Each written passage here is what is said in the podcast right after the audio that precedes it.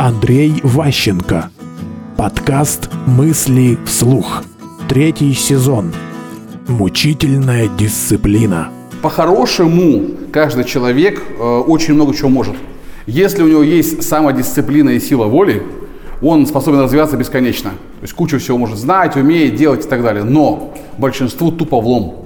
И поэтому общество не может ждать, пока вы созреете и захочете развиваться.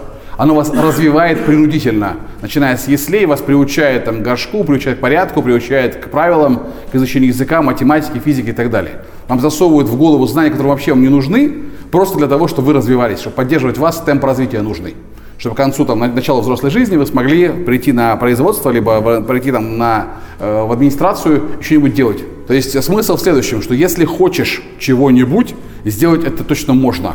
Поэтому если вы отказываетесь мучить своих подчиненных, отказываетесь от них требовать, что необходимо что-то сделать полезное и важное для страны, это только ваша вина, то, что вы этого не сделали. Ничья другая. То есть они не просто тупые, неправильные, кривые. То есть они могут многое, если вы с ними правильно занимаетесь. Мысли вслух. Слушайте новые выпуски и ищите аудиокниги Андрея Ващенко на Литресе.